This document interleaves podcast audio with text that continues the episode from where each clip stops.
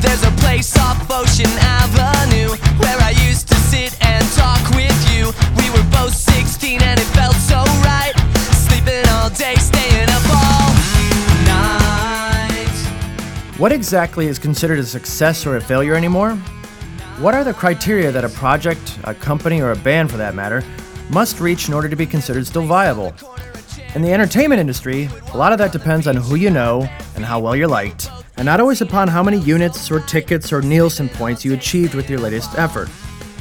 Yellowcard's 27 year old lead singer and guitarist Ryan Key is all too familiar with everything the entertainment industry does and doesn't have to offer, and how all of that can sometimes provide just enough kerosene to ignite one's own simmering forest fire.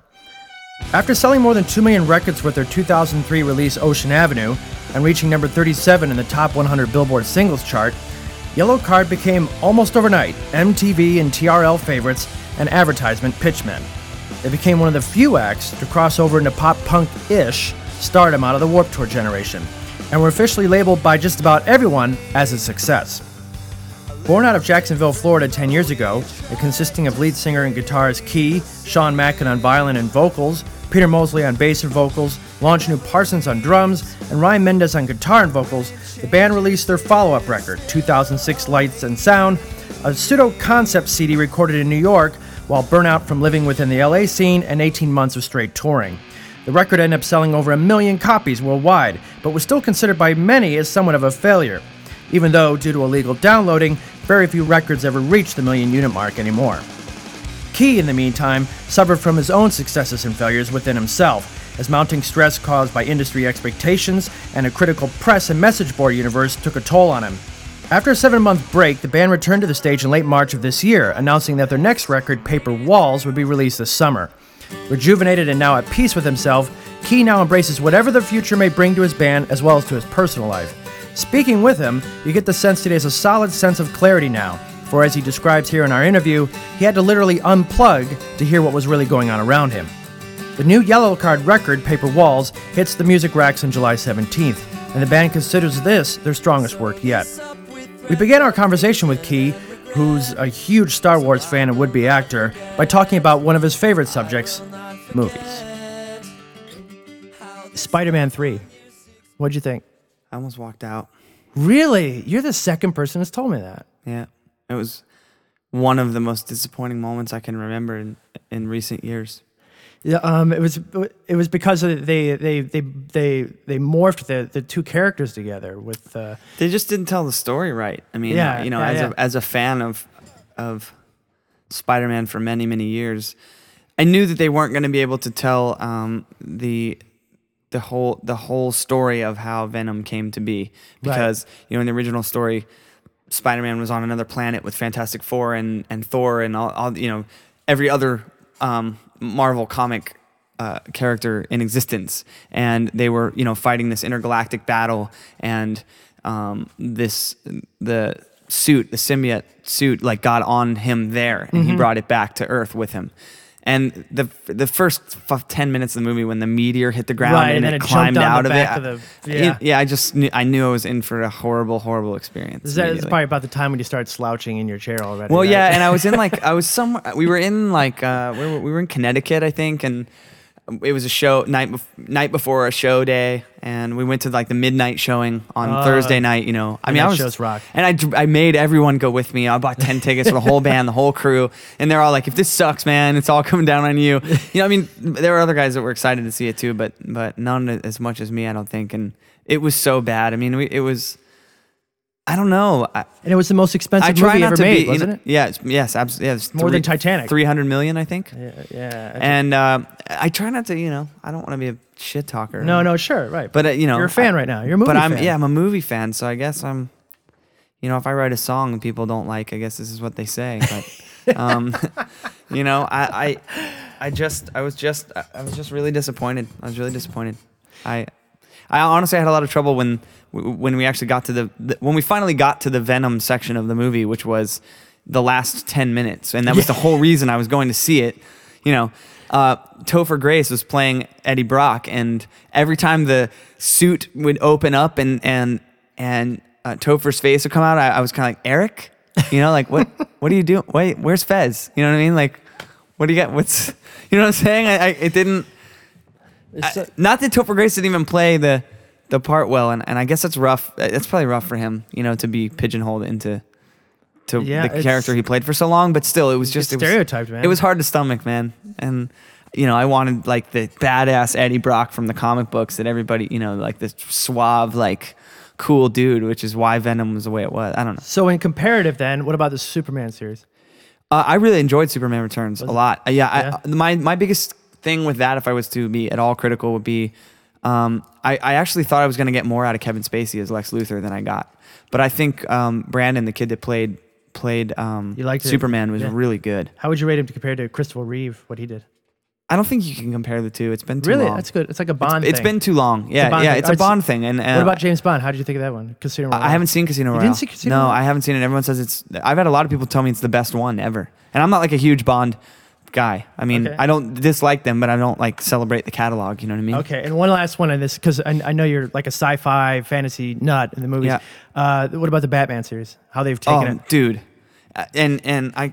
Um, this is my, it's Yeah. my, my last piece of my arm here. is- Oh, right. is, All right, cool. It's my little Batman section, um, and uh, I I definitely got out of the of really loving the films when Schumacher took over and and Val Kilmer and George Clooney. It was. Right. you know, it's funny, and I like George Clooney as an actor because he's the first guy to to admit like. I don't know what I was doing playing Batman. You know, he's like I was really cool when I first got it, but then I realized He's very like- humble. yeah, he is. Yeah, he's very so, humble. But you know, it just I mean, it, it. I understand where the direction was going, like making it very much more comic book. Um, you know, like, with, with, with like the colors and the and the real over stylized characters and things that they did after um, after Batman Returns. But uh, I think that the new the the you know, Christian Bale version is Batman. I, Michael Keaton was amazing, and. I love Tim lot of my Burton. say and, that too, and yeah. any Tim Burton Danny Elfman combo, I'm there. You Right, know? right. It's not even, you can't even be cool saying that anymore. They're too huge. You know what I mean? Like, but I'm still there. I love it.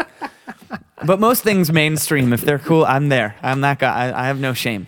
Um, but anyways, uh, I I um I think Christian Bale it, that is Batman. That is the Dark Knight. That is, I mean, you know, the the I, I was really into um one of the series, uh, one one of the Batman books called Hush.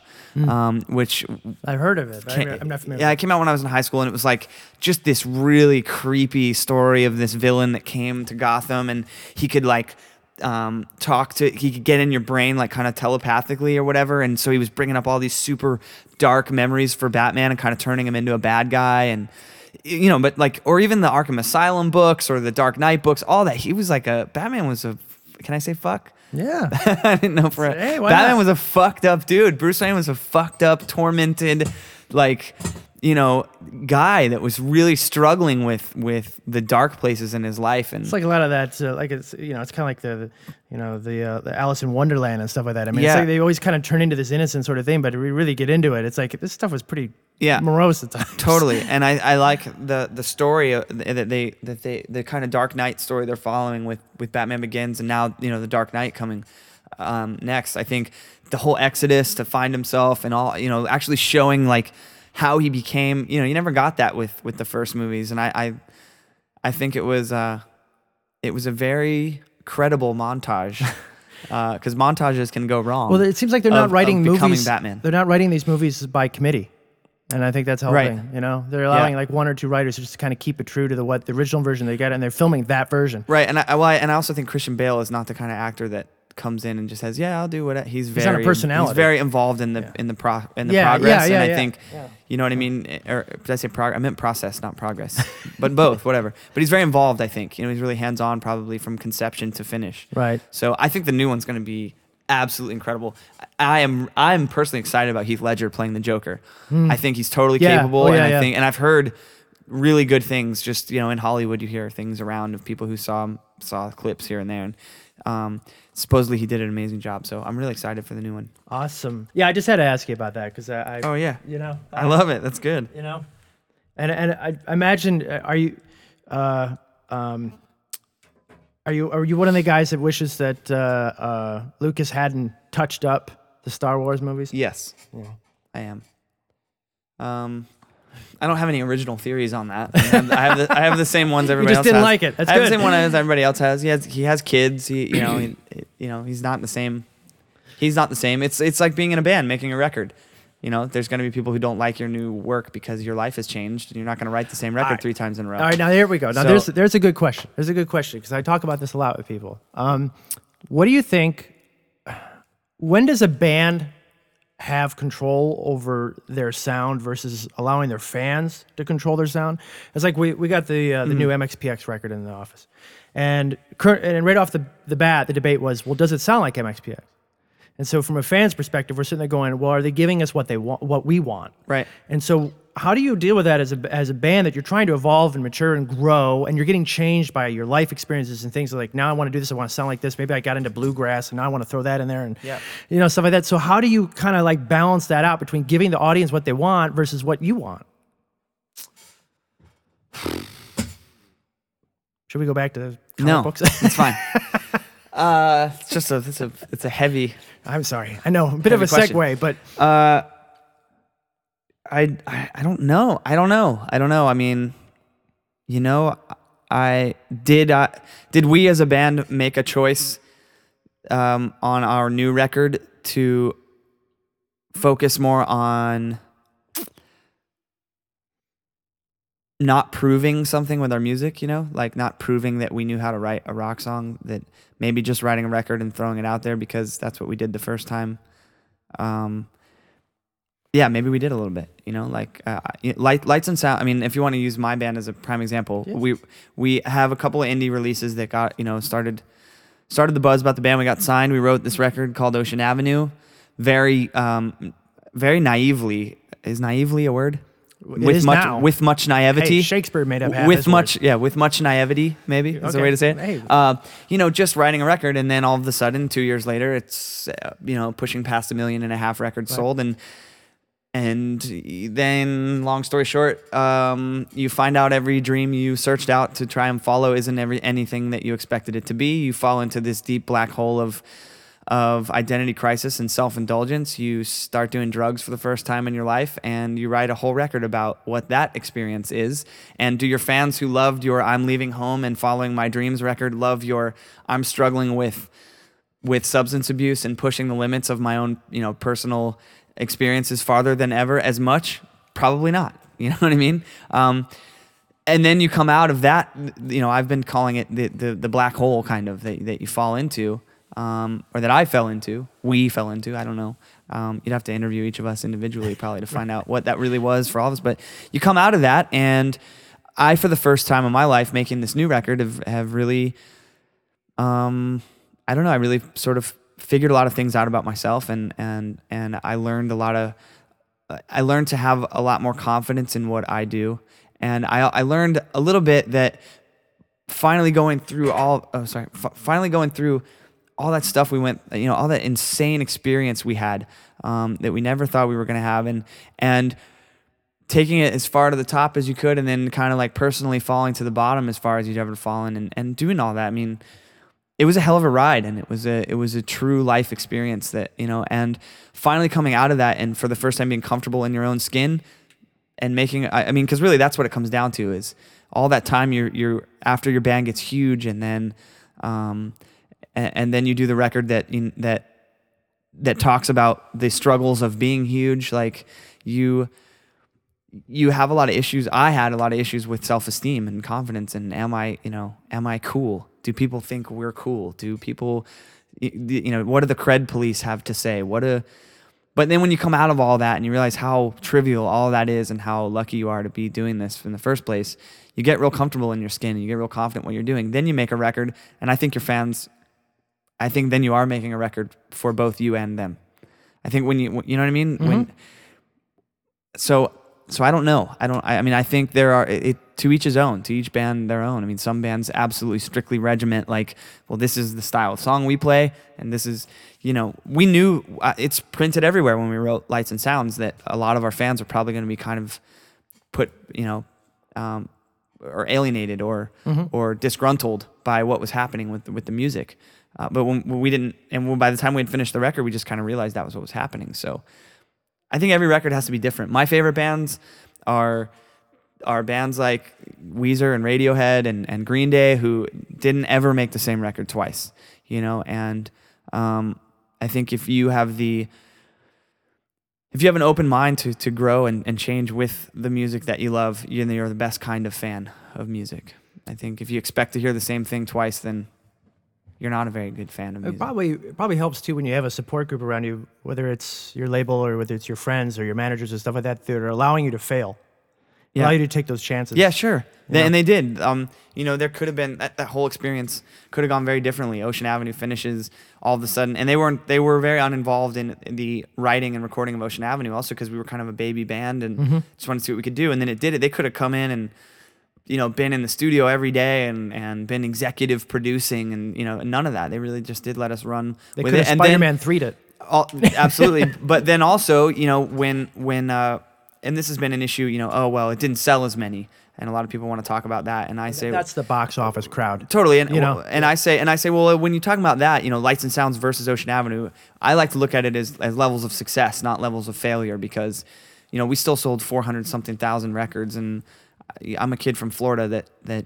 you know grew up playing music with my best friends and if you're gonna you're gonna tell me I failed by selling 400,000 records then fuck you you know and the record label though uh, you know has a bottom line and going from 2 million to 400000 Mm-hmm. you know I think they may be more prone to use words like um like failure not because they're bad people but because they they are Right, a sure. business they have to Right, run exa- exactly. and so they could have come in on the, the on paper walls and our new record and said, you know, well, we gotta we gotta get back on track, and we got, and again, they didn't. I think they really trusted the band to go and that everything was gonna happen the right way, and we were gonna move in the in the direction we needed to move in. Do you, you were going to be an actor, from what I've read and heard Yes, about you. that w- that was the were younger. original plan. It was original. I was going to be a film director, so I'm with you on that one. Um, so, so there obviously you're an artist, not only just from a musician, but you think like an artist, you create Mm-hmm. like an artist, everything, and the and and there's a, there's always been that a lot of discussion about whether or not artists are subconsciously self-destructive, so that when they kind of when they're like success fear. So when things are going right, for whatever reason, they they self-implode and they just implode and they and so everything falls down to the toilet and they got to build themselves back up again because that's really where the challenge is. It's the fight, it's the building, it's the creating against fighting against the odds, Sure. so forth. And so you know, when you were kind of going through this, uh, going through kind of like, you know, taking that left turn, do you kind of feel any of it that was partially that? Or was it really you were kind of just getting so swarmed, wrapped up in that tornado of everything that was going on around between the people saying this and that, and then this, and the, you know, the success and the pressures and everything, and it just, you, you just weren't ready for it as a, as a, as a person development. Uh, I think it, I think it's a little bit of both. I think Really? that that I think I've I've always been I've always been somewhat of an egomaniacal person just by nature because I've you know I've always been so passionate about creating things and being an entertainer and being a performer and being an artist. And it's like it's the hardest thing in the world because they they ask you not to have you know people don't want to think you have an ego but yet your job is to talk about yourself all day long you know you you, you your job is to do interviews and and promote yourself all day. So it's not really an ego. And, and, and, you know, when I say that I'm an egomaniacal person, I just mean that like I'm It's not perceived a negatively. Yeah, not negative. Not in a negative way. I'm Yeah, not. I'm and, and it can be perceived negative. And there's I always say there's such a fine line. And maybe it's not even being egomaniacal, although everyone listening to this is going to argue that I am probably. But uh, there's a fine line between confidence and arrogance. You know.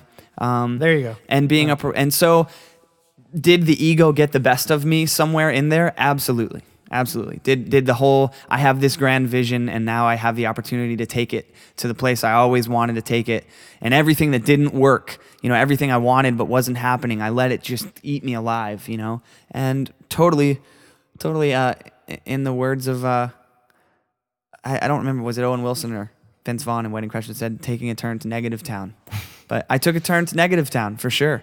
Um, and uh, I try and go through now with without regretting it, you know, because I feel like it's made me a stronger person. I was Uh, just gonna ask It's that. made me a better songwriter. It's made me a um, get, gain a real perspective and focus on on my life and my career, and and it's bound to happen. I, I, you know, there are some artists that are so fortunate to never, never have to really go through um, taking any any left turns, and they still succeed. Very, you know what I mean? They Right. still, but I did. well, at least that we I- know of. Right, that I know. Yeah, totally. Right, you know. You don't you don't get to hear about it. You don't get to see it. You know, but but I did, and or we you know we did as a group to uh, uh, to a certain extent, and I don't regret it. I think it, was absolutely essential to the process of growing as a person and becoming an adult, and and shedding a lot of those things of realizing that I, I probably was a bit of, of an egomaniac for a lot of my life. Um, and only because I was just hyper ambitious, you know, I just want, I wanted to take it So as was far as I could take it. You so, know, so would you tell a band that? No, I, I would, would tell a tell a not to be that way. Don't be that way. It's But not isn't the right that what way. got you as high as you did? Was because of I don't. that? Th- I don't think so because I think I'm really lucky that I still get another shot at this because I think I did burn a lot of bridges and I did a lot of things as a lot of us do Really? when we become successful. I, but I aren't, don't but think aren't I- all those other people trying to eat you alive too? So you kind of have to eat them alive first. But yeah, but that's the wrong way to do it. like you know? shark- It's the wrong way to do it. It's, No? It's. Okay. I mean, I think it may come along with keep your friends closer and your enemies close. You know, your friends close, but your enemies closer. Right, right, Is the right. right way to do it. Um, there is nothing to be gained from from speaking negatively of of anyone, whether it's an interviewer, another band, a you know, and it's really easy to get caught up in that feeling of. Well, this band's bigger than my band, and why? Because we work our ass off, and, and you just develop all these You end up negative getting into that message board theory, right? yeah, totally. Message exactly. You become like a human message board, and that is not the right way to live at all. And and I, you know, I can't lie that I I went through a lot of that that time. I was very confused about who who we I was, yet everyone was already formulating these opinions of who I was. You know what I'm saying? Like So at you- a time, so you didn't know what was real, what like, wasn't? uh, Well, I'm saying at the most the time in your life when you're developing the most, like your early 20s, you're coming Yeah. out of high school Oh, and yeah, sure. college, and, and you're really figuring out who am I as an adult? What do I stand for? You know, you're not like a. It's not normal. We don't live a normal life. You don't just have your friends and family, and that's your community. You have the whole world watching you, and everyone develops and formulates their opinion of who you are. The band in the so you're almost reading in a magazine who you are, as opposed to deciding on your own. And I think I got really confused by that. And I was one person one day and another person the next day. And and at the core of it though i, I do believe that I'm, I'm a good person and, and i love the people that, that support me and, and i love you know i love the people that are important to me and, and i love what we do and that always was there you know it wasn't like i completely lost myself i just um, I, I just got sidetracked i don't know i just got i got distracted and i was very confused and like you said it was a whirlwind it was you know I, and i think even more than becoming like your typical asshole um, it was like a, it's like you can very easily slip into this this phase of I just want to be alone. I don't want to come off the bus. I don't want to come out of my house. I don't want to I don't want to talk to anyone. I don't I'm not being mean. I'm not like physically assaulting anyone or you know verbally assaulting anyone or doing anything mean, but people automatically assume because you're in that spotlight, oh, he must he's an asshole. You know, because one guy in his band's out here signing autographs and he's not, or the guys in the other band, the opening band are out here and they're not, or whatever. I mean, it's it's a it's a Perception comes reality. it's a fascinating way to make a living because it's you know you take someone like my father who is in the car business you know if they don't sell enough cars then they have to make changes to you know they have to fire people or they have to there's there's bottom lines and there's there's clear cut ways to make choices to fix the problems. Our our cars that we're trying to sell is like pieces of ourselves. And if and it, has there's like opinions and there's ideals and there, there's all these you know History. uh, there's all these other things involved with purchasing what we're trying to sell you know and we're trying to sell ourselves um, and there's not really a clear cut bottom line of how to fix that if it's not working you know um, so I don't know. I, I, I think I'm, I'm grateful that I was able to go, you know, get off the path and go through what's probably and hopefully will be the deepest, darkest time I'll have to go through in my life and still have the opportunity to do, to be here talking to you and doing it still, you know, um, it could have very easily, I could have very easily chosen another road to go on. Um, and, and I chose to kind of back to what you were talking about earlier to come in and, and get back with this band that I love and these guys that I love and make a record that sure somewhat I'm thinking as we're making it I really want our fans to be excited about this. Because I remember what that felt like. I remember before I kind of fell into my my pit of of searching out myself what it felt like at the beginning early on when the fans were just that was it you know the room lighting up was it. And I kind yeah I mean I'd like to see that happen again for us. I'd like to experience that. I'd like to experience that without all that baggage. I'd like to go through it with a smile on my face and and and admit to myself I've taken a lot of things for granted and that I never want to live like that again. And and that's what this record is. Well, And- now, now you have a filter too. yeah, You have a filter to kind of keep out the crap. Right. It's like a screen door. totally. and and so I mean that's like probably the best advice I can spell out. You know? So, so before we take our first music break, I, you, you mentioned the lyrics and the songs, so the songs on this particular record. Um, how, if you could like, in a, in, a, in a very general way, how have they developed? Like, how are they? How have they matured, grown from what you were doing before? Because of all of these things that this the the incredibly up the up the ladder and then the uh, the whirlwind getting torn around in the tornado. You know, how how are they different now? Um, I don't know exactly how to describe Even how the they're- song structure. I, I don't know exactly how to describe how they're different, but I can just describe like what they are, and maybe leave it for interpretation on your own. of-. Well, yeah, of what right, They're yeah. different, but um, there's a strong sense on this record of of um, finding yourself. You know, uh, ending an identity crisis, realizing who you are.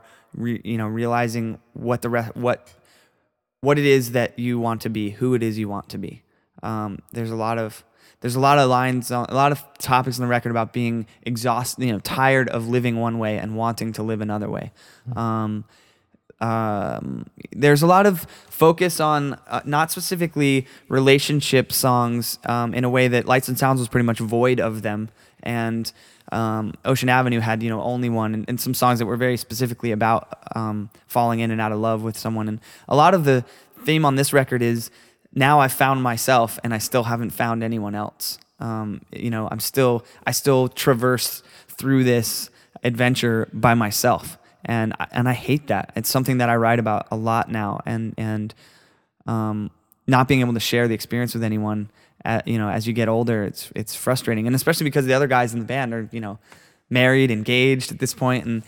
I, but I think it's also kind of like my lot in life. Um, you know, it's my place. It's where I am. Are you in just- order in order to show up every day and and and fight for us and fight for them, and you know, I think they. I think in you- a way, I need to be Are you, alone. are you committing yourself to being e- eternally single? I, I don't know. I we'll, f- we'll see. I, I don't want to commit to it. You know, um, I, I'd really actually I'd really like to have uh, you know something like that and, and and a family. You know, one day that's something that is important to me. It just right now and and for the past five six years, it's it's Yellowcard. I mean that's that's my those are that's my children. That's my wife. That's my that's everything for me.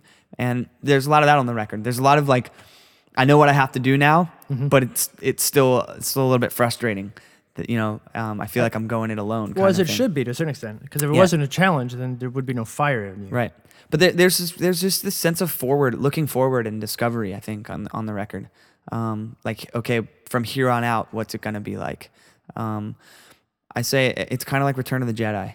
It's like a, it's like the, it's like the last chapter in a trilogy, and I don't mean that in a finite way. Like there's no more Yellowcard records coming. I'm just saying, if you take the three records and you look at what each of them meant to to to us, and then what they meant to the fans, and I think this is kind of like the story of survival at the at the end of of a of a, a crazy you know crazy ride, crazy road we've been on. So then let's take a let's take a music break and give me um, two songs that um, could be any two songs from any bands.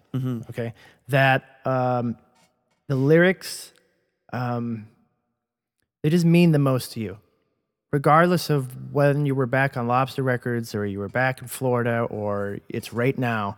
That still apply back then as they are as they would now. Okay. I know. I'm. oh man. Okay. Uh first I would say Ben Folds 5 evaporated because and mainly the line I'm sure back home they think I've lost my mind. Um, that is one of the first songs in my life I remember really thinking that this song was written about me. Um, it's it's pretty high in contention for like all time favorite song. I don't know, you know, it's a random one to be that, but it, It's definitely on on the iPod. yeah, it it gets played a lot. Um, there's there's that's there's it's just got that sense of leaving to go do something that you're the only one that believes in it. You know, Um, and there's a real reference to your his father figure in the song, and I have a, have had a crazy re- relationship with with my own father, and and he's been real important to this whole process for me. Um, so, anyways, I love that song, and then. God, I mean, one more, one more song to sum Yeah. me up. No, just Uh, I'm not holding you to it. um, God, Maybe something that um how about something that that kind of when you're feeling a little lost that maybe kind of helps you just kind of kind of helps you you know kind of go oh yeah that's what this is all about again right. Um, I don't want to pick another Ben Folds song. pick another ben folds song. these are your songs it I doesn't know. matter Um, you, well, you can shake it up on the second song break ben folds is great yeah, I do. I mean, it's all time for me, you know. Uh, I just did a list of like top twenty songs. did you yeah If I had it, I would look at it. Maybe I've got. oh there it you go Since then, yeah let's do the cheat Nope, sheet that's all for it. Didn't get it. Didn't- Um, because I'm trying to think. I mean, I have like my favorite song, like Foo Fighters, "Hey Johnny Park." That song, you know. I guess yeah, I'll do that one. Um, lyrically, I'm not sure exactly that it's it's what you're, you know, it's as intense for me as "Evaporated" would be. Um, but if I need a song to remind me why I love rock and roll, why I love playing guitar and I love writing music, this is very relevant that's great uh, Yeah. "Hey Johnny Park" off "The Color and the Shape" by the Foo Fighters. That op- that guitar riff will live in my soul long after I'm gone. You know, dude, that's that- perfect So That's perfect. Okay, Yeah. great. Let's go. Let's go hear these. We'll be right back after this.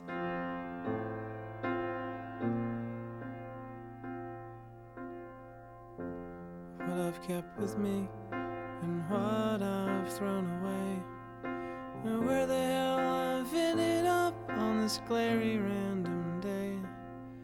Where the things I really cared about just left along the way for being too pent up and proud. Woke up way too late, feeling hungover and old. And the sun was shining bright. Now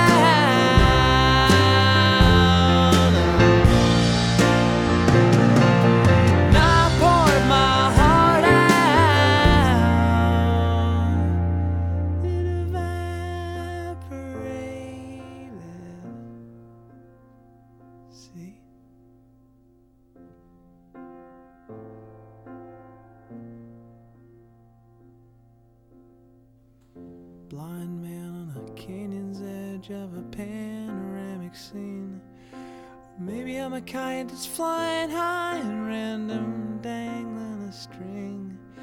Or slumped over in a vacant room, head on a stranger's knee. I'm sure back home they think I've lost my mind. Here I stand, sad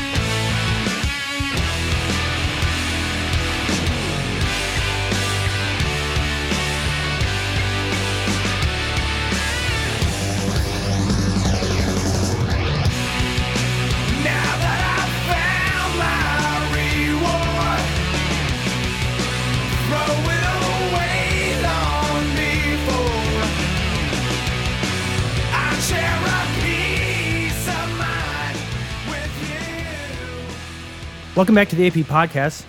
This is Mike Shea. I'm back here with Ryan Key. Um, you know, there's there's we've we've talked a lot about the phases in the band's growth to date and the challenges that that you have gone through and and uh, and but you know when you kind of take all that out i mean take out the spotlight take out the pressures take out everything else like that it's i've always kind of i've always been more interested in in what the band experiences what bands experience uh just the everyday stuff the, the the mundane stuff that the fans never think about but it's actually probably the more um, ins- inspirational, influential moments during a band's career, and that's what you see on the road Right. because you get to see human life in so many. It's not just the backstage thing and the security guys and the roadies and all that No, stuff. you travel the world. Yeah, exactly. You see things and you see uh, you you become a. Um, it's like you're always a, like a Polaroid camera, and I've just kind of wondered, like for you, if there have been those moments. I mean, there was a there was a note online that said that you've uh, that the band has played 800 shows in three years. I don't know how statistically correct that is, but because it is online.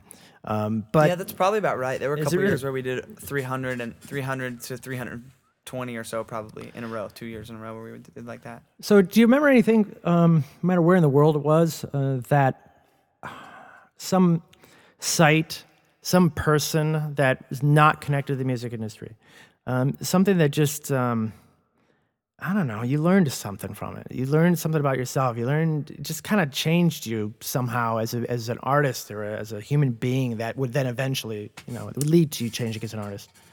Um, I think maybe I have uh, have a good story about you know um, it's pretty closely related to the band, but made you was was a really one of the um, most flattering and and overwhelming and shocking Really? stories that have, that someone that that you, that your music had done for someone. Okay. you know, um, there uh, is a gentleman in Las Vegas, Nevada, by the name of Mike Saka, and his um, his son Justin um, passed away when he was 21. Oh, wow. And I'm pretty sure if I Mike, if I screw this story up a little bit, it's been a long time since I talked to you, but I'll try and get it close enough so it it it means what it needs to mean. But um, he his his kid was he and and Mike is in his 40s and, and came to us after the fact and at a show and came on the bus and had gotten in touch with us through Joe Namo, who was was our merch guy, now our tour manager. He's kind of all, like an ambassador to the fans. It's been really awesome. He's been with us for a long time, and so Mike got a hold of us through him and came to the show and, and brought some family and friends of of his sons and um and met us after the show to tell us kind of what had happened, the story. Um, and I remember reading the email that we had gotten that sort of told us the story, but he told it all to us again in person. And his son, um, it had probably, I think it had been about six months. We were touring on Ocean Avenue at the time. Um, and his son was on the way to a rock climbing trip with some friends. And he called his father and said, Dad, is, and I guess Mike was having a lot of trouble at work. He was kind of in a real low place, and he and, and and his son were really close and they would go to shows together and stuff. They had actually come to a Yellowcard show before together and, and things. So he said, Dad, I, I think you should go get, you know, you need to go pick up the new Yellowcard record at, immediately because there's a song on the record called Life of a Salesman, uh, which is a song that I wrote when my father and I's relationship kind of finally came back to um, a place that was better than you could ever imagine it being and had gone from being worse than you ever thought it could be.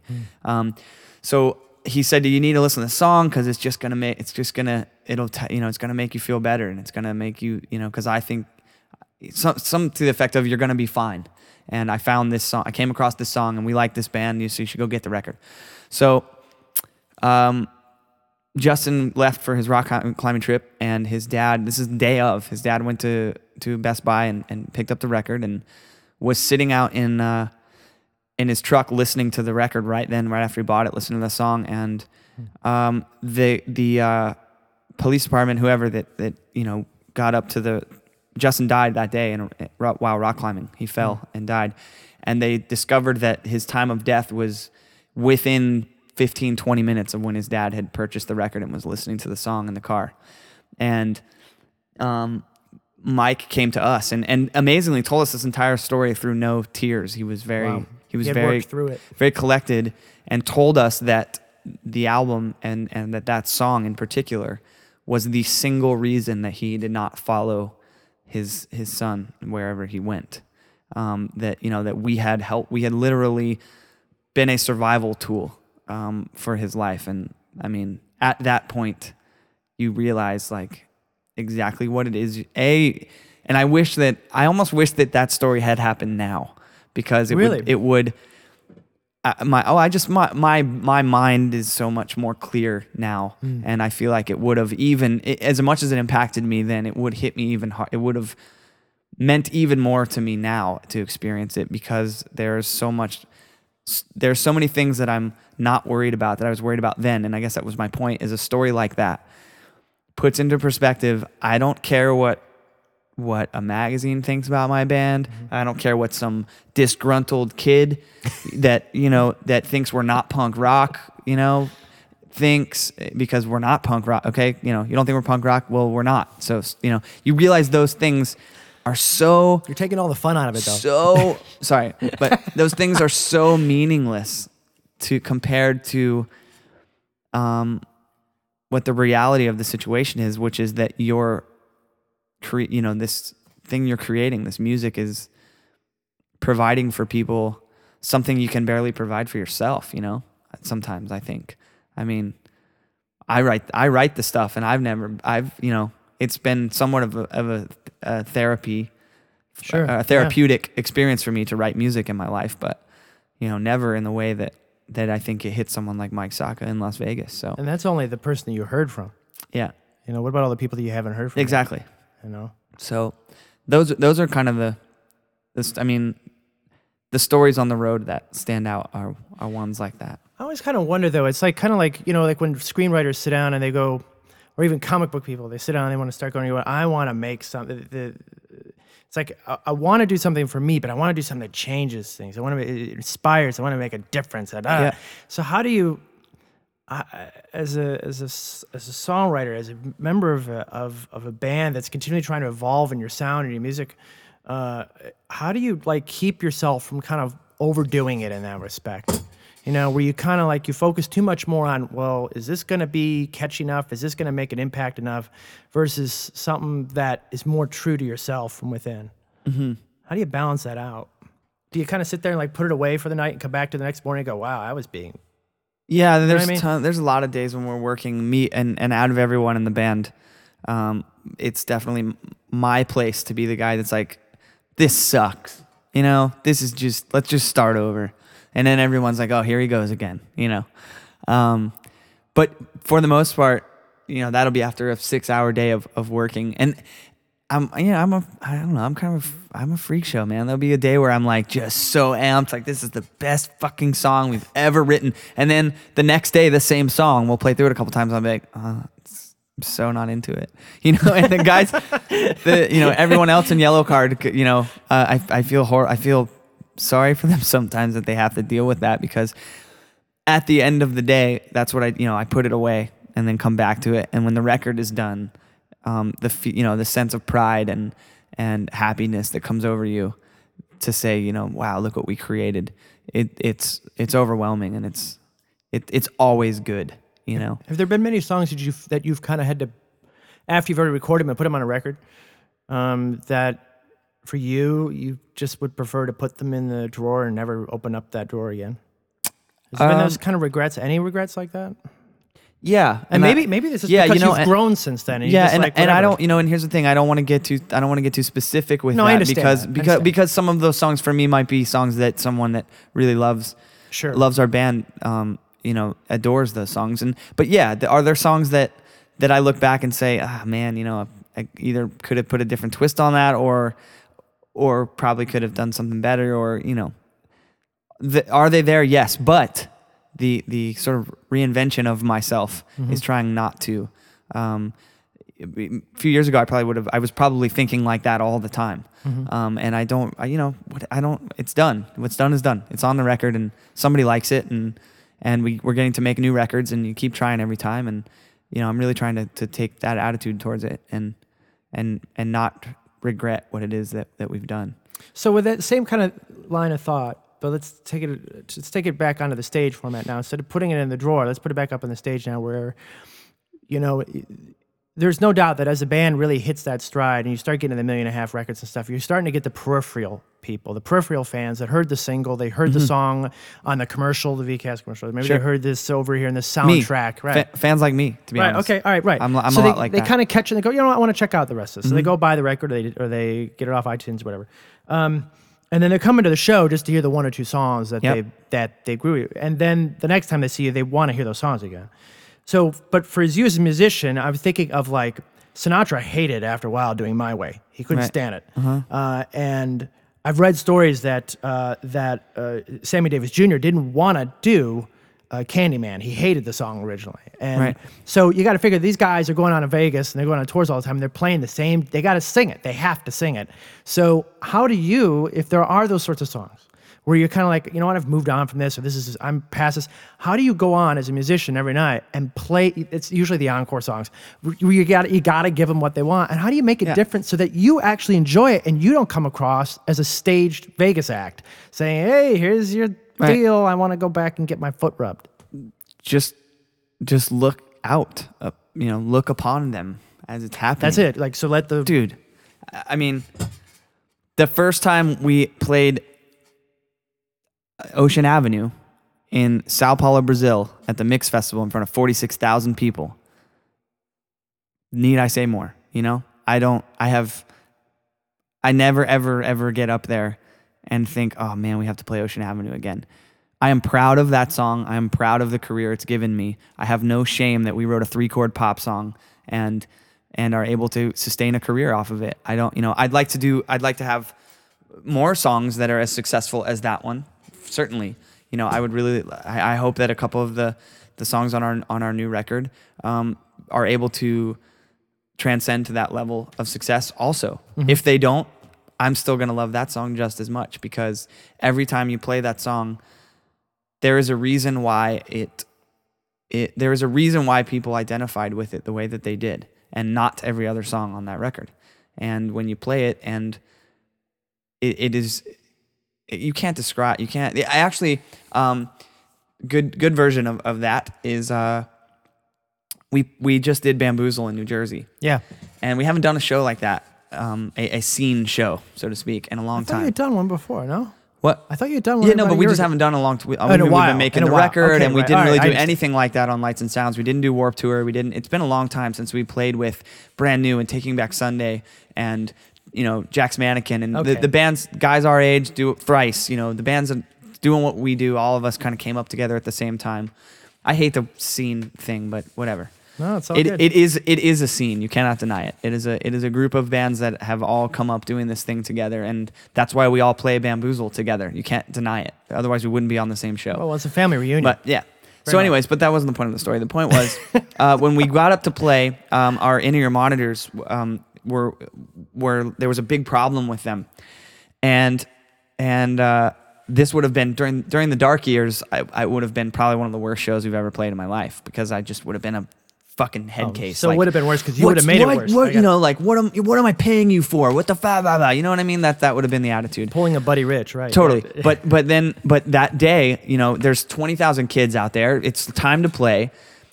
I'm seriously at a point in my life where it's like, you know, okay, fuck it. They don't, you know, they don't work. Like and you know, I, I get it. I've been I've been through what it's like when they don't work and you treat it the wrong and you react the wrong way. So let's react the right way. Pull the in-ears out. Just said throw a shitload of my guitar and my vocal on the floor wedges and we're going to go for it. And for the first time in many many many many many moons, I heard the crowd singing when we played Ocean Avenue because usually I have my in ear monitors in. And we have crowd mics, but it's not the same. And it's been the first time in probably four years since that song was written and performed that I've really, you know, um, heard in an organic, nothing, no, no, my ears weren't plugged. I could hear all, you know, the place singing. And we, we totally decided before the show we were gonna. I mean, this is where we are now. We decided we're gonna play that song last. We were, you know what? Everyone's gonna want. Everyone's gonna wait the whole show to hear that song. Let's give them what they want. What do we have? Why, why not? What? Do, why play? You know, why not? Why would we not play it? Or why would we, you know, play it first just to get it over with? Like it's going to be the most exciting moment of the show. Let's have it. Let's enjoy it. Let's take it in. And the second that first verse started, dude, there's a place off Ocean Avenue. It was like, it was a wall of sound. I mean, it was the entire place, and the, it was the first time in a long time I could hear it. And that's it. That's all. That's the best way to answer the question. So, Ocean Avenue became a brand new song in that moment for me, even though I've played it thousands of times. I, th- I think it's. I think there's a, a. I don't know. Is it metaphor? But there's something there where you had to unplug your ear, your ears, to hear. Yeah, absolutely. I had to take my Right. monitors out to hear it for real. I mean, yeah, it's it's, it's So- just amazing. It's absolutely amazing. Um, we're gonna take a second uh, music break here, and then we'll wrap this up. Um, and I, I- I just briefly, uh, um, name the two songs that you sing along to. Two So you're the fan in the audience, and you're singing along. Um, there's a Pearl Jam song called Nothing Man that when I was in high school and you know my first love and lost my virginity and all that time of your life and I did my typical thing that I still do today, which is get to that point and then just walk away from it. I don't know why I freak You out mean in and I- relationships? yes, Yeah, I freak out and I drop it and move on and just totally turn my back on it. Like it's almost like this sense of there's something else out there and I don't want to I don't want to I don't want to miss out on it or something. What's something. over the hill? Yeah, what's over the hill exactly? What's on the other side of the fence? And this song is about um, is kind of about that happening and about her not wanting you to when when you want to come back, she doesn't want you anymore. And I think it's the best written song. Everybody's written that song a thousand times, but I think Pearl Jam "Nothing Man" is the best version of I'm of coming back and not being wanted anymore. Um, you know, of ruining a relationship, and then there's there's the best line, and I'm thinking actually about getting. I have some Weezer lyrics tattooed on me, and if I was ever gonna get any other lyrics on me. Um, uh, tattooed, there's a line in that song that says, Caught a bolt of lightning, cursed the day he let it go. And I just, it's always just been like such a huge, huge thing for me, that line in that song. Um, so, anyways, that I can, I drive around just still to this day. And that, that record came out when I was 17, 16. No, not even. Jesus, that record came out when I was like 14. and, and, uh, yeah, I had to have been in ninth grade, so I was 14, 15 when that came out. And, you know, 12 years later, I, I still, that song, I can just, I love singing that song. The way it's written, it starts real low, and by the end of it, he's just full Eddie Vedder wailing at the top of his voice, you know, flat as shit, just hanging it out there. So good. Um, so that's a good one. That's a great one. That's a great Uh, one. And then another song I really sing along to. You know what? I'm just gonna I'm gonna do it because I love this band and I don't care. Doesn't matter. Uh, no there's a rules here. song on the um, self-titled Third Eye Blind record that also came out when I was Okay. like 16. It's one of my all-time favorite records, all time, like hands down Desert Island record. And the song is called The Background Okay. and the melody in that song is um, i remember when i was in high school and really starting to take music a lot more seriously and learning how to sing harmonies to Uh-huh. records in places where there weren't already harmonies you know making up my own that record as a whole i would just always just wail you know a, a third or a fifth above him and sing a harmony through the entire song. But but that song uh, that melody um, is just it's really haunting and i think the lyrics of the song are really haunting. Um, you know about someone that you you wish you could have had more with but they're, it's too late because they're gone. And you never you don't get to you're never going to get to tell them how you really feel. Um, i think that's a it- it's i think it's a beautiful song and, and an incredible record. So there you go third eye hmm. blind in the background We'll be right back after this.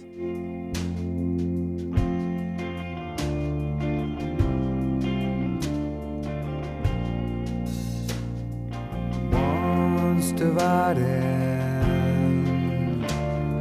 nothing left to subtract. Some words when spoken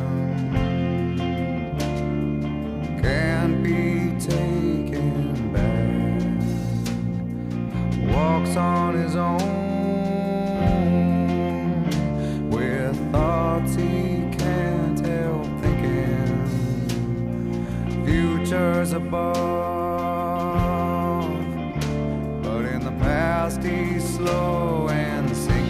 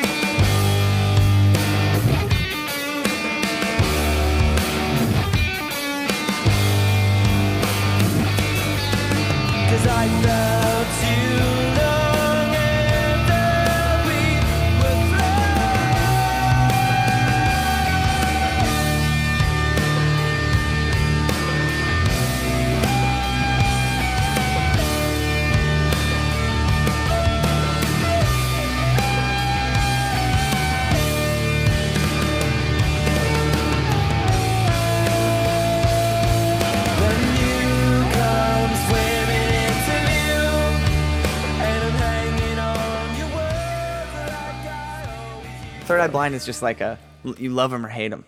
Oh yeah, You know what I sure. mean? I've had people when like I've had people tell people that I like it, and they're like, "Dude, you're so lame." But it, you know, Panic at the Disco. Uh, they got a, we got a number of letters uh, from from uh, readers saying they didn't. They just they couldn't respect Panic at the Disco because Panic at the Disco loved Third Eye Blind. really Yeah. great. It's so strange. see, there you go. I just so- crucified so- myself. Everyone, you like that? No Well, fear. unless- No fear here. Only only if you're planning to be the next Panic at the Disco. No, you, I'm you don't not. have to worry about it. I'm not. Who was your worst customer you ever had to deal with at Chili's? Worst. Everybody's got their worst waiting story. Were you, were you a waiter, first of all? I've, I had heard that you Yes. were a waiter. You were a I waiter. was a waiter, but I ended up actually working in the kitchen, working the fryer because Oh, you got smart. I liked it better back then. yeah. and I got overtime, and it was you know. Oh, perfect. So, what was the? What do you, you remember? What was your worst customer that just sat there and you said that this is the reason why I hate the human race? Everybody's got their bad one. Yeah, I don't. I don't remember like a specific. I don't remember a specific story. It's, you got when names, work, too, go ahead. When you work at like a um, when you work at a, a chain restaurant like that, you get that guy every day. you know what True. I mean? Right. You, the guy that's ribeye is cooked too much or too little comes in every day, and instead of just saying, "Hey, could you throw this back on the grill?" or "It's a little, it's a little overcooked, man," you know, I'm sorry. I always say, I always start by saying, "I hate to, you know, I did this forever. I hate to do this to you, but you know, it's just it's a little overcooked or whatever." There's always the guy that wants to make your life a living hell because you personally took his order, went back around the, the Sure.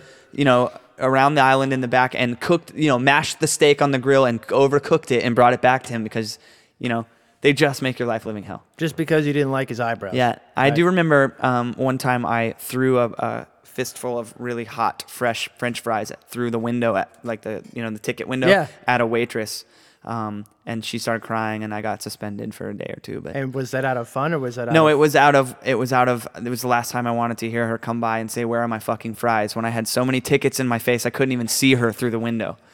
When the fries are ready, the fries are going to be there. I'm not not making your fries. I'm not choosing to not make the french fries right now. So I finally just said here's your fucking fries and I threw them at her and she got real upset. I think they were kind of hot.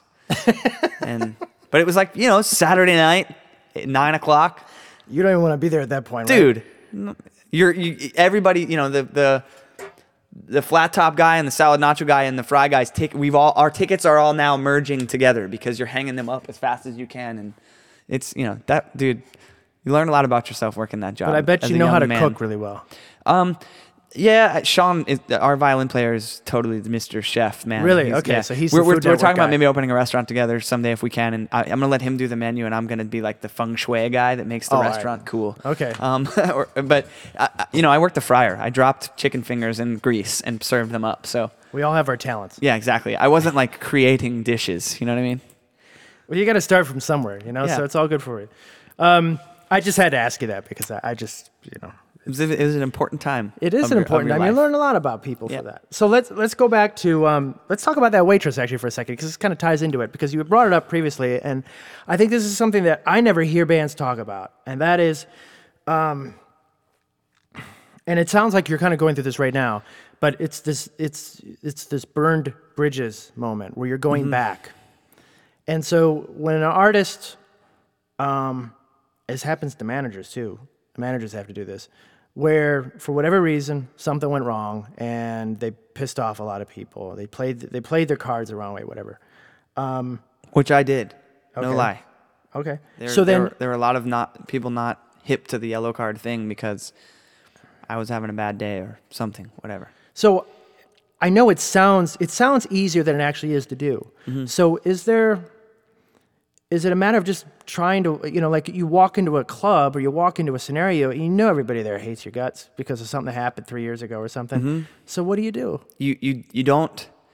Um, at least the attitude I've sort of been Are you kind of going in there with your tail in between your legs and you're N- just no, you just eh, provided that you're in a better place in your life. Sure, and well, you, but and it- you know you you, made a You say mistake, you are, right? yeah, you know, yeah, you yeah, know that you've made mistakes, and you know that you've Right. You've upset someone or been someone you're not done something you're not proud of, whatever you know, Mm-hmm. um, for reasons. And I go back to what I was talking about earlier, for reasons that I feel are were totally out of my control, and I wish I had handled a lot of things Right. better, but. There were so many things happening to me at, at one time that I really did just lose control um, somewhat. So now when you go in, and, and especially if you know it's a situation that's been bad, you just be yourself. Mm-hmm. Because like I said, I do know and believe that I am a good person and and that there there's a lot of love in me for the people that do support us and support me in my life, whether it's my family, my friends, or the promoter at a club that keeps having us back. And if you show up with and just be yourself, you don't you don't go and you don't defend yourself and you don't apologize and you don't just be yourself and show them that you're still here and you still believe in what you're doing and the experience this time is better. I mean, at that point, if you walk away and the person's still holding a grudge or still has an attitude or still feels some sort of negativity towards you, then you're the better person at that point. You know, because um, I, I don't I don't think that I think you just have to be yourself. You have to if if you're in a better place in your life, you when you force when you're when you're put in a situation like that, face to face with someone you know that you've you've um, upset or has a negative opinion of you, give them a reason not to have that opinion anymore. And all you the only way to do that is just be yourself and and and let them have a good experience with you this time. You know, um, nobody wants to hear about the, what happened before. I, I Right. believe that they don't they don't really want to talk about it. it it's a much more um, lasting experience if you leave the club and that promoter says, "Man, you know that guy was so so good to work with this time," and that's it. Then you're good to go. You know. And like I said, if they can't forgive you and they can't they can't find the good in that, then you're the better person because. You know, um, a lot of the things that you do along the way that upset people like that, you don't even realize you're doing them. You know, it's like I said, it's a not getting off the bus because you have a cold. And you realize now, if I got a cold, I should probably still make an effort to just do everything I can, not everything I can't, which is what I would have done before. You know, not using it as an excuse to do everything I can't. Um, so when you when you when you find that, just just be yourself, and, and I think the rest falls into place. So let's talk about some optimism. Uh, let's talk about because we've talked a lot about um, you know being in those dark places and stuff like that. But being a musician right now, being in a band right now, um, has got to be uh, from from the bands I've spoken to, has got to be one of the most um, challenging but yet exciting times in the music industry's history at this point because everything changes so fast. Well, everybody's wondering if we are too early for what's coming next, if we're too late, as in like we're too old and the younger kids are gonna get it now. You know, the twenty-year-olds are gonna get what's coming next, or if we are a part of it. That's what everybody's wondering. Did we mm-hmm. miss it? Are we making it? Or, you know what I mean? Like it's But even because something's changing. Something. Oh yeah, no, it's, it's huge. We're It we're part of something. Yeah. You know, that that's happening, and and you just So what excites you now with the way technology and you know you got between iPods and iTunes and the iPhone and, then you've got you know the uh, uh, internet radio and you've got uh, look at this thing the podcasts and you've got um, uh, the way that even the concert experience is changing and and the merchandise and how bands are starting to control their own careers a lot more. Uh, you got the labels changing their systems and, and some are going away and some are consolidating and some are having to innovate for the first time in a very long time. Downsizing is going on. So it, it seems real exciting. It's scary as hell, but it's exciting. So Yeah. what is there? What out of all this makes you excited? Like God, this is cool. Right. Um, I think it's a um, a lot of it is absolutely perfectly in tune with everything we've been talking about the the, the path and the journey and the, the Mm-hmm. you know the up and down and back back up again whatever it is. Um, the the melding of, of art and commerce um, you know that's that is an exciting thing i don't rest on any kind of laurels that say well you know um, if too many people listen to our band then we're selling out i don't i've never i don't subscribe to that Okay. mentality i when i was six years old i was putting on michael jackson concerts in my living room and That's awesome. and I, you know what I'm saying? I, I wanted to, I wanted to entertain as many people. I wanted to inspire and entertain as many people as I possibly could. Did my you have a whole whole life. stage?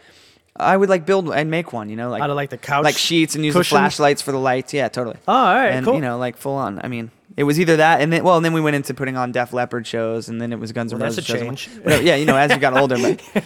But the first record I ever bought with my own money was Michael Jackson "Bad," and and uh, Yeah, so okay. so I, I was you know whatever. But I, I was just always moving and singing and doing something, you know.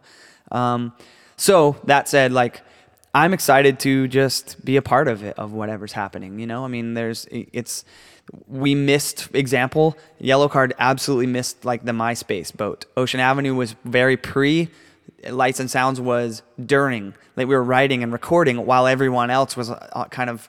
We're in a weird cycle with a lot of other bands that are that, that you know tour like we tour and play the kind of music. If we you go to play. MySpace now, you've got all the videos. Well, that's what I'm saying. The making and, of the and so now record. it's Yeah. something that you know I'm having to train myself to get involved in, but the results are incredible. I mean, the shows that we've played, and I don't know if it's because we've been gone for a while and we're coming back now or whatever, but the Mm-hmm. shows we played over the last couple months, just little one-off shows, flying out on the weekends, have been 1,500, 2,000 people, and even you know last summer, touring for Lights and Sounds, we were playing for 800, 1,200. people. I mean, there's a.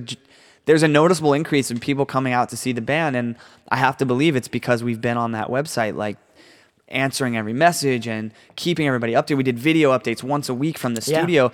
You know, I think it really did create um, a, a way to bring back people who maybe didn't come along with lights and sounds without even having to hear any new music. It was just, oh yeah, there's, you know, for whatever reason they didn't come along with the last record, they they were able to realize there's that band, Yellowcard, that I that I love and remember, and you know, so that's it's it's amazing. It's exciting to see the numbers of like, wow, look at how many people are coming through this website, and and look at how much progress we're making just by by being proactive and doing it ourselves. Um, you know, and there's there's there's just so many opportunities right now to, to be a part of, and and I I've always just I, you know I just want to take this like I want to reach for the stars with this whole thing, and and then be happy with what I get um, this time Okay. at least. You know, um, I definitely I can look back and say that I know that I've taken a lot for granted um, throughout this process, and I, and I definitely don't want to live like that anymore.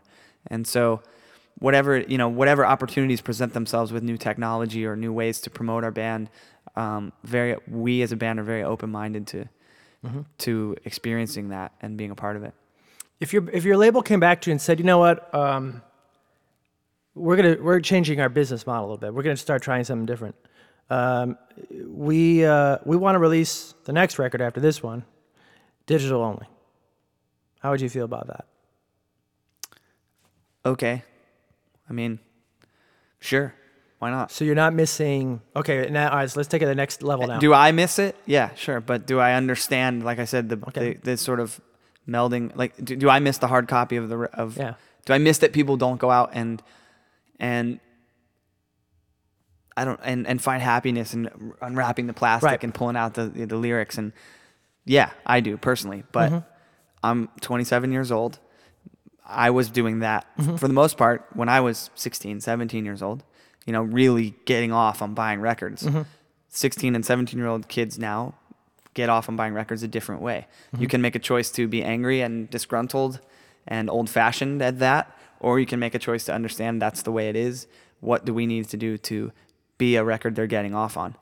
Um, and if that meant releasing a digital record, then so be it. Just to kind of show you how everything's been changing from the time that you recorded the past record to currently. Um, there's, I was discussing this. Um, there seems like the whole concept of record release dates, of when you're uh, trying text messages. I love it when I have it on vibrate. Um, uh, but the, the whole idea of uh, the big record release date at midnight tonight, blah blah, is dead Yep.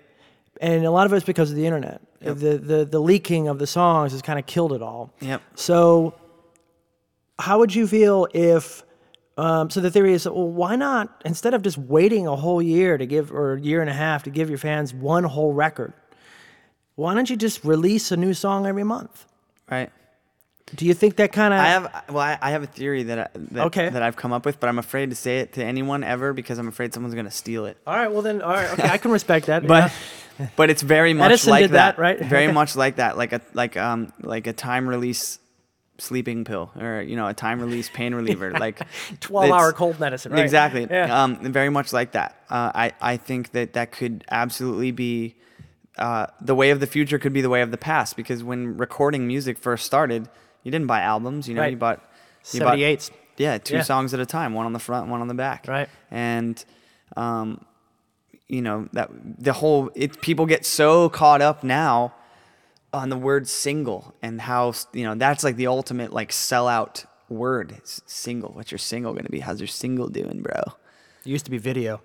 Right, but now it's single, right? Right. Well, that at its conception, rock and roll music was only singles. You know, I think people it's like you can bitch all you want about all this stuff, but like it's all we've it's all come and gone and been here and gone away. uh, You know, like the coolest bands in the world put out singles, and the lamest bands in the world put out singles. You know, like the most punk rock bands in the world have been have have gold records or platinum records, and then the least punk rock bands in the world have. It's like you can't. The the judgment in in rock and roll music is just one of the most ruthless emotions uh, on earth, I think, and it's like. Um, you know, I I think that I think that right now it's pretty much an empty canvas. Um, that that everything is changing. Record companies are merging. People are getting fired by the gajillion. You know, like every it's it's an insane time in music, and something has to. You know, Big Bang Theory. Something has to create. Something has to happen. They can't just go away. People aren't going to stop listening to music. You know, and if it comes to a point where everyone stops buying records altogether and no one's making any money playing music, it'll hit ground zero because we'll start getting really shitty music. you know what I mean? Because no one's going to be able to focus their entire life on making good music because they're not going to be able to make a living doing it. That's my theory. I mean, at some point it'll it'll reach it'll reach the bottom. You know, it'll zero mass or whatever. You know, it'll it'll uh, it'll start over. So, are you optimistic overall, being a musician?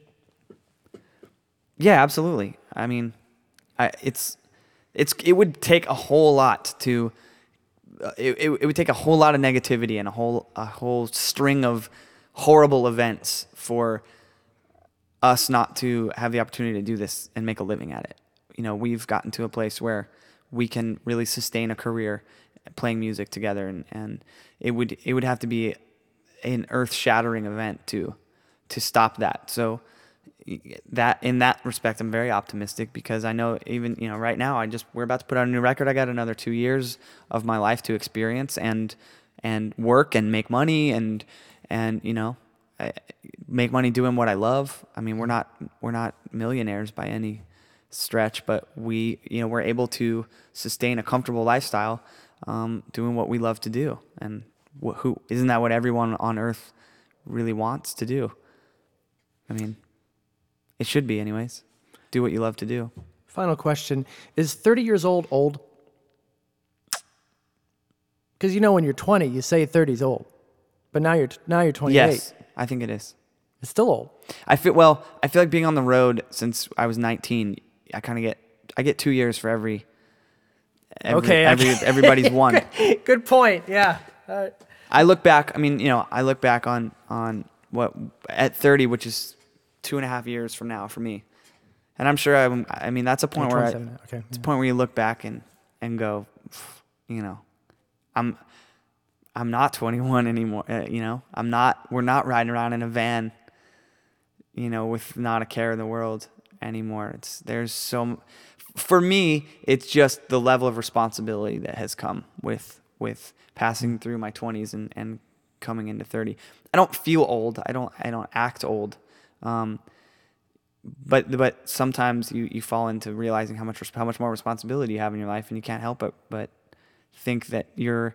I think I don't think old is the right word. Word adult. I'm I'm like officially an adult. I am I am no longer, um, you know, f- I'm no longer figuring out who who I am. Like I'm I got it. I'm here. It's you know it's time to take on adulthood, um, to its fullest. So I I, I mean, 30 is a big. It's a landmark. You know, it's I don't know. High school is definitely gone at that point. You hold on as long as you can. You do. You know, especially we, we didn't go to college. You know, I tried a couple times, but but ended up doing the band thing mostly through through trying to get the band started through when I would have gone to college. So Your 10 year reunions next year. yes, it is. So you, you know, when you don't have college, what, what do you hold? What what youth, you know, what youthful memories do you hold on to? It's high school, and and uh, our high school experience was so intense because we went to, you know, we went to Fame. For all, our school was like the movie Fame. I mean, it was an arts high school. It was like this insane environment of creativity, and it was you know, where where your cliques at a normal school are the football players and the the you know the the computer class guys or whatever you know what I mean like the dorks and the and the, shop jocks or whatever you want right, to call yeah. it like our our cliques were like the visual artists and the dancers and the and the creative writers you know what I mean it was a really um and it was a really eclectic way to grow up and you But I'm on- sure that you they were just as gossipy and bitchy about each other. They were, but in such a different way. You know, in such a different way. And so as you as you get to thirty, more of an Oscar Wilde way. Yeah, absolutely. Right. It was way more poetic. the clicks were much more poetic about about bashing each other. Um, so you get to thirty and you realize they just did it in full gone, you know? sentences with Yeah, grammar, right, Yeah. yeah. for sure. So, I would say that thirty is adulthood, not necessarily old. I think you just scored a lot of points with a lot of 30 year olds out there right now. The new record is called Paper Walls. It's out July 17th. The MySpace is myspace.com slash yellowcard. And you can go there and you actually hear a couple of the tracks right off the bat. Yes, and you can also still go to yellowcardrock.com, which Yeah. ba- band websites are all but dead at this point. Also, it's funny, but and it's that's still there. a whole other discussion. It really still is. holding on. Um, Yeah. and, and actually, if I could say this too while we're here, Please. um, YCUnderdogs.com is our e team and street team, and and um, we've moved our message board community over there.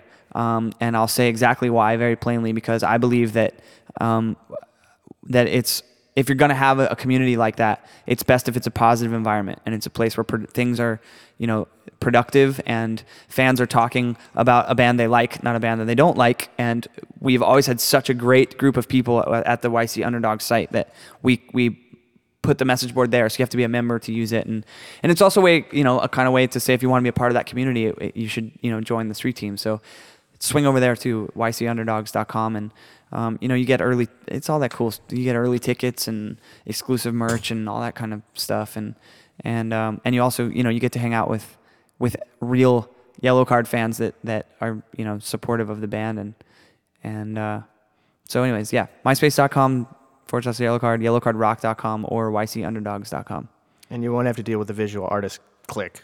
you won't You. Right. you certainly won't Thank you so much for coming in. And man. uh, you'll be touring all this summer, I imagine. Yes, we're gonna do three weeks on the Warped Tour. Um, we start in Southern California and head across Texas and actually finish in our hometown in Jacksonville is gonna be the last day. It's great. which is really awesome. Great way to Two do it. days after the record comes out, it's gonna be really really fun to be there for that. Um, and then the rest of the year right now still is kind of an open book. We're just kind of waiting to see what falls into place. Best of luck with it. And it sounds like uh, just as a person, you're you're just you're focused, you're centered, and you're healthy, and that's all that matters. Thanks, man. All right, take care. AP podcasts are recorded at Lava Room Recording Studio in Cleveland, Ohio, a New York City quality studio at Cleveland prices. Check out www.lavaroomrecording.com. For more information on Alternative Press Magazine, go to www.altpress.com. The podcast engineer is John Walsh. Post production assistance from Rob Hortensi. I'm Mike Shea, and this is all my fault. You can reach me directly at www.myspace.com slash Mike Shea AP. That's S H E A like the stadium, AP.